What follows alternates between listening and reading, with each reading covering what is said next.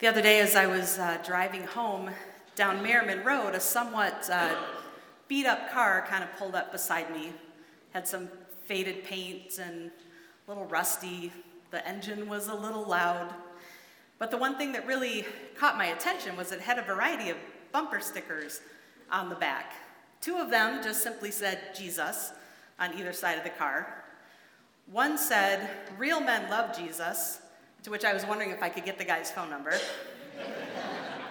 and then another said, Don't let this car fool you, but my real treasure is in heaven. Thought that was awesome. So let's pray. Gracious and holy God, we give you thanks for this beautiful morning and this opportunity to worship you. May our hearts and minds be quieted so that we may receive your word. And it's in the name of your Son, Jesus, that I pray. Amen. Our spring Bible study began a couple of weeks ago, and this year's session is going to be discussing a handful of stories out of our very own Bill Dunphy's Voices from the Word, available at Amazon.com in paperback or Kindle version. Free shipping for you Amazon Prime members. So, Pastor Kelly and I thought it would be kind of cool to preach on the stories that the Bible study was going to be discussing each week. And as luck would have it, I got to pick from the stories of King Saul or his son Jonathan. But for me, I have a really difficult time separating Jonathan from David, from the David and Goliath fame, as I have always been really drawn to their friendship. So, King Saul, Jonathan's dad, was Israel's first king, dating all the way back to about 1050 BC. King Saul was chosen by God to lead his people and to lead his army, and he did a pretty good job of it for, for a while. And a lot of his successes were attributed to the fact that he had such good soldiers and advisors, like his son Jonathan, as well as David. David was called into service with King Saul after he defeated the dreaded and giant Philistine Goliath. And it was at this moment that Jonathan and David became friends. And here's how this moment reads from the book of Samuel. As soon as David returned from killing the Philistine, Abner, who was the commander of Saul's army, took him and brought him before Saul, with David still holding the Philistine's head. Whose son are you, young man? Saul asked him. David replied, I am the son of your servant Jesse of Bethlehem. After David had finished talking with King Saul, Jonathan's soul became tied to David's soul, and he loved him as himself. Almost instantaneously in this scripture, it seems, Jonathan and David became soul brothers, almost out of the blue. And the scripture reads almost as if it was kind of magical. And though at first glance it may seem and feel a little far fetched that two people could just suddenly become soulmates. But is it really? I'd be willing to bet there are many of you in this room right now who have relationships where you just cannot quite pinpoint or explain or describe the moment in which your soul became tied to that of another person. Now, some of us can describe those moments, like the first moment that you knew you were in love with your spouse because you saw them from across the room holding a friend's baby at a birthday party, or when they sang out of tune to a song on the radio as you drove to the movies. In that instant, you just knew. But then there are those other occasions where you just can't quite pinpoint how your soul became tied to someone else's. Like your lifelong best friend with whom you have shared the ups and downs of life you just don't know how they became your soul brother or soul sister. But still, all that matters is that they are, and you can't imagine not having them by your side. About 16 years ago, I met one of my soul sisters in Christ, Katie, for the first time. Days before our meeting, I had just moved back to Michigan from having lived in Georgia and Ohio for a number of years. And unfortunately, our first meeting was at the funeral of her six week old daughter. Katie is married to my friend Mark, a good friend of mine with whom I had grown up with at church and in youth group. Katie and Mark were receiving their guests at the funeral home, and after giving Mark a hug, I next approached Katie, giving her a hug as well, saying my name, and explained that Mark and I were childhood friends from church. I know who you are, Katie said. And I just smiled and walked away. It wasn't until a couple of years later when I began volunteering in the youth ministry at my church that mine and Katie's paths crossed again. Katie was overseeing the youth ministry program at the time, and soon we became pretty fast friends. And one night during a lock in at the church with the kids, I asked her if she, by chance, remembered the first time we had met, to which she said, No. I was in no way offended by this whatsoever because, after all, she was in the midst of one of the absolute worst moments of the human experience, and that's burying a child. So, of course, she didn't remember meeting me. I would imagine grief was the only thing she remembered that week and beyond. So I went on to explain to her that I was intrigued by the fact that when I introduced myself to her for the first time at the funeral home, she said she knew who I was. To which Katie responded, Well, then that must have been my soul speaking. Our souls knew one another before we did. Jonathan and David's souls, as it is written in 1 Samuel, also seemed to know one another before they did.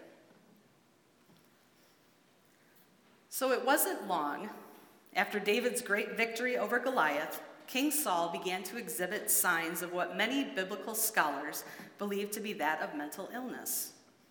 David, besides being a great and successful warrior, was also a wonderful musician, having written and composed many of the Psalms in our Bible and he would play his harp for King Saul as a way to calm his mind. So David was necessary to Saul both on and off the battlefield. However, David's successes in battle began to enrage Saul as the people of Israel seemed to be more enthralled with David and gave him the accolades and the honors, and not Saul, thus filling him with jealousy to the point of wanting to kill David and he even attempted to on a number of occasions, but never successfully. It's also during this time that King Saul made other unfortunate decisions that eventually led God to stripping him of his anointing and blessing and placing it on David instead. And the people knew it. Not only was God stripping the kingdom away from Saul, but from Jonathan as well.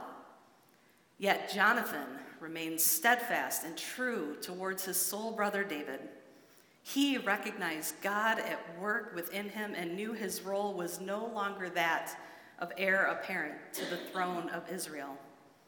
Jonathan renounced his own kingship because he saw in David God's anointing and will at work. He loved his friend more than he loved power and prestige and chose to exhibit his power in another way and that was through supporting and encouraging and protecting his friend, helping him to escape the wrath of his father Saul, thus ensuring the establishment of David's throne, the throne from which someday would come the Messiah. Jonathan's and David's friendship was one for the ages, so much so that we're still talking about it more than 3,000 years later. So it's my hope and prayer that you too have a friendship for the ages, a soulmate with whom you share life, whether it's your spouse or a roommate from college or your next door neighbor growing up, and if you're lucky, you've got more than one. And know that such deep, abiding friendships of the soul that meet you at your various needs of emotion as expressed within the human condition is a true gift from God. So, is it any wonder then that Jesus Christ, God's one and only Son from the line of David, spoke so lovingly and clearly about friendship more than any other human relationship. And that Jesus Christ calls us, first and foremost, friends. What if we started looking at friendship from the Jesus perspective? Almost as if it is a calling or an ordination, something so special and sacred that it was composed by God Himself. And you thought I forgot my scripture reading this morning, didn't you? So let's check out Jesus' words from the book of John, from the Gospel of John. I'm in the ninth chapter. Oh, I'm sorry, I'm not in the ninth chapter. I'm in the 15th chapter, and I'm going to be starting at the ninth verse. As the Father has loved me, so I have loved you. Now remain in my love. If you keep my commands, you will remain in my love just as I have kept my Father's commands and remain in his love. I have told you this so that my joy in you, that my joy may be in you, and that your joy may be complete. My command is this love each other as I have loved you. Greater love has no one than this to lay down one's life for one's friends. You are my friends if you do what I command. I no longer call you servants because servants do not know their master's business. Instead, I have called you friends. For everything that I learned from my Father, I have made known to you. You did not choose me, but I chose you and appointed you so that you might go and bear fruit. And that whatever you ask in my name, the Father will give you. This is my command love each other. So I find it remarkable that within the context of this scripture and Jesus' words that he connects God's love for him to his love for us because we're friends. I have called you friends, Jesus says, for everything I have learned from my Father I've made known to you. It's like he's letting us in on a big, giant secret of sorts. We're on the inside, we are in the know. God Himself, through Jesus Christ, has shared with us the secret of life to simply love one another as He loved us. And His reason? Because we're friends. And isn't friendship one of the first relationships we are exposed to outside of our family as young children. A friendship is one of the first places in which we learn to love another human being outside of the familial bounds. And it's in this context, in this category of friendship, that we see Jesus entering into our life. He uses the word friend because it's something that a vast majority of the world can identify with and identify with at a very young age. So often in the church, we are really good at using high and lofty words when it comes to Jesus, like Savior and Redeemer and Messiah, words that are really difficult to sometimes kind of connect into our everyday life. Granted, Jesus did refer to himself as all those things, but he also referred to himself as friend. And isn't that a word that makes a little bit more sense to us? A word that is much more relatable? Yes, I do need a Savior, and I need a Redeemer, and I do need a Messiah, but on most average days, I just need a friend. Don't you? And it's way easier at times to understand Jesus through this context, is it not? And because his friendship is so powerful and filled with such love and hope and grace that as our relationship with him grows, we can then more easily enter into that space of leaning on him as an all powerful, all knowing Redeemer. Jesus also reminds us that we did not choose him, but he chose us. He picked us first to be on the kickball team he picked us to be a part of his inner circle, and he has kind of chosen us to be one of the cool kids. And in so doing, he's enabled us to be a part of his amazing work here on earth, to bear fruit that will last. In other words, to know that our good deeds and kindness and generosity will indeed grow and flourish in the lives of others. like Jonathan's role in David's life, which assured the lineage of the coming Messiah a thousand years later, the role that you play in the life of your friends and family is just as valuable when you keep your eyes open to the will of God at play in your life and in the life of those you love. And how cool is it to be people that know our friend is the God Almighty, and through his love and grace, we get to have a part in making this world a better place. But like Jesus says, we cannot do it apart from him.